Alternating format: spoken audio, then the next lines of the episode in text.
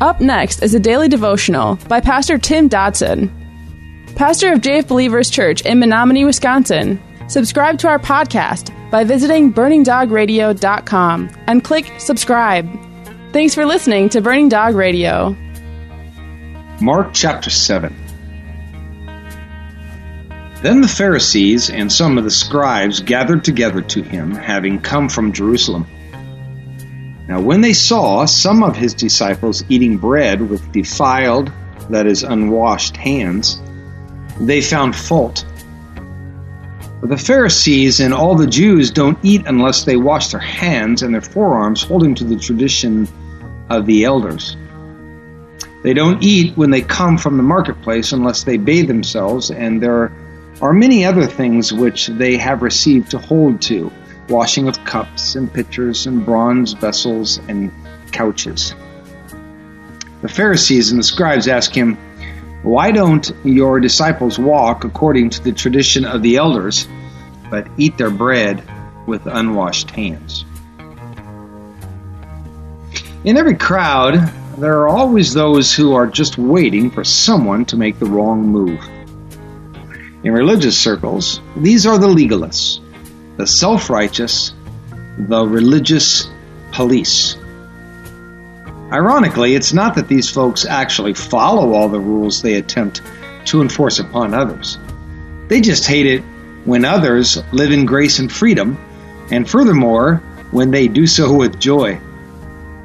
Despite their verbal assertion, they are not enforcing the authority of Scripture, but in fact are attempting to stand themselves in equal authority with the Scripture.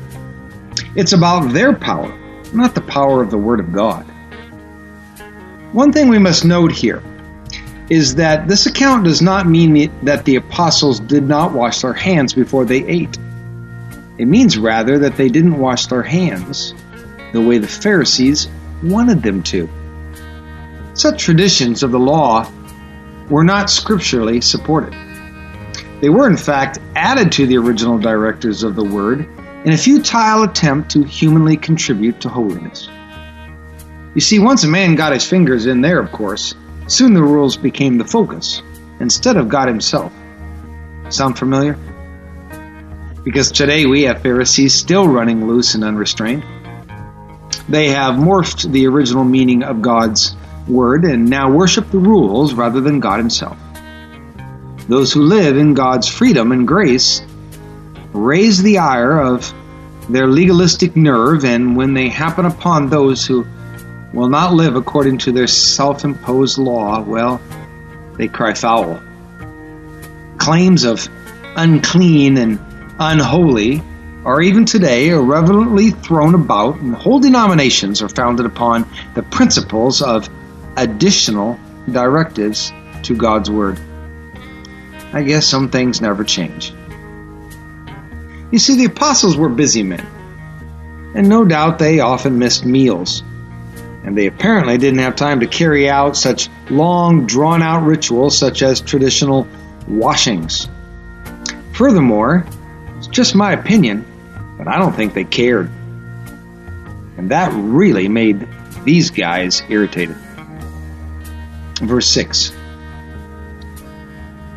and he answered them, Well did Isaiah prophesy of you hypocrites, as it is written, These people honor me with their lips, but their heart is far from me.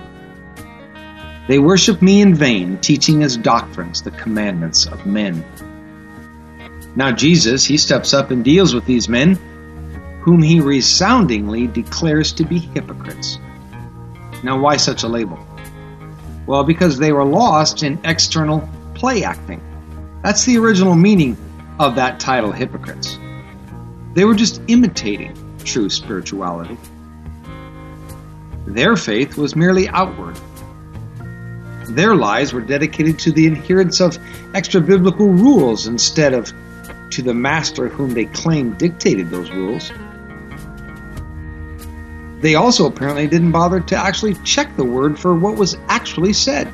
Because if they had, it would not have sufficed. I mean, they wanted something, well, more. They want and they need to do something. For their desire is to lift themselves up at some level to assist in the holy redemption of man, at least in the holy redemption of themselves. So they teach the commandments of men as if they are the true doctrines of God. But you know, in order to do so, they must lay aside the actual original directives from God. Thus, as the passage says, they worship God in vain. Now we can gather that man's encroachment into the realm of legalism is more than just some sort of segue into a harmless alternate spiritual practice. It's flat out wrong, it's vain worship.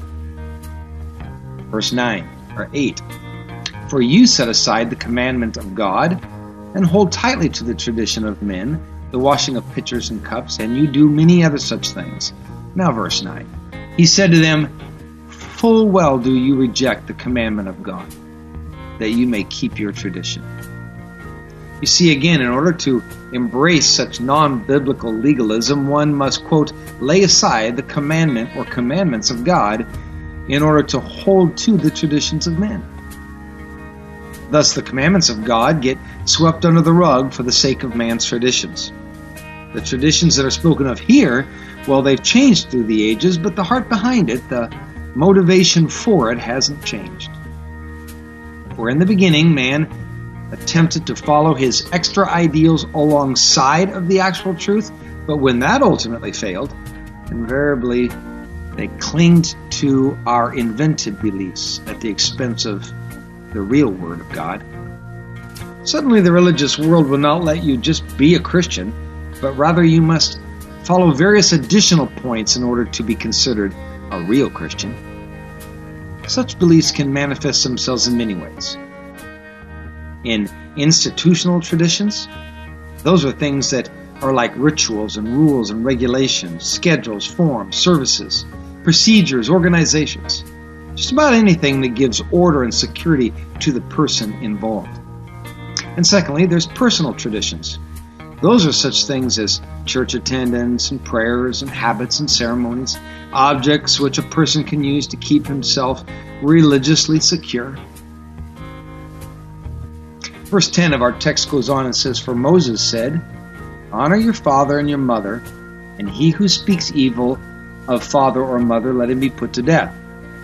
But you say, If a man tells his father or his mother, Whatever profit you may have received from me is Korban, that is to say, given to God, then you no longer allow him to do anything for his father or his mother, making void the word of God by your tradition which you've handed down.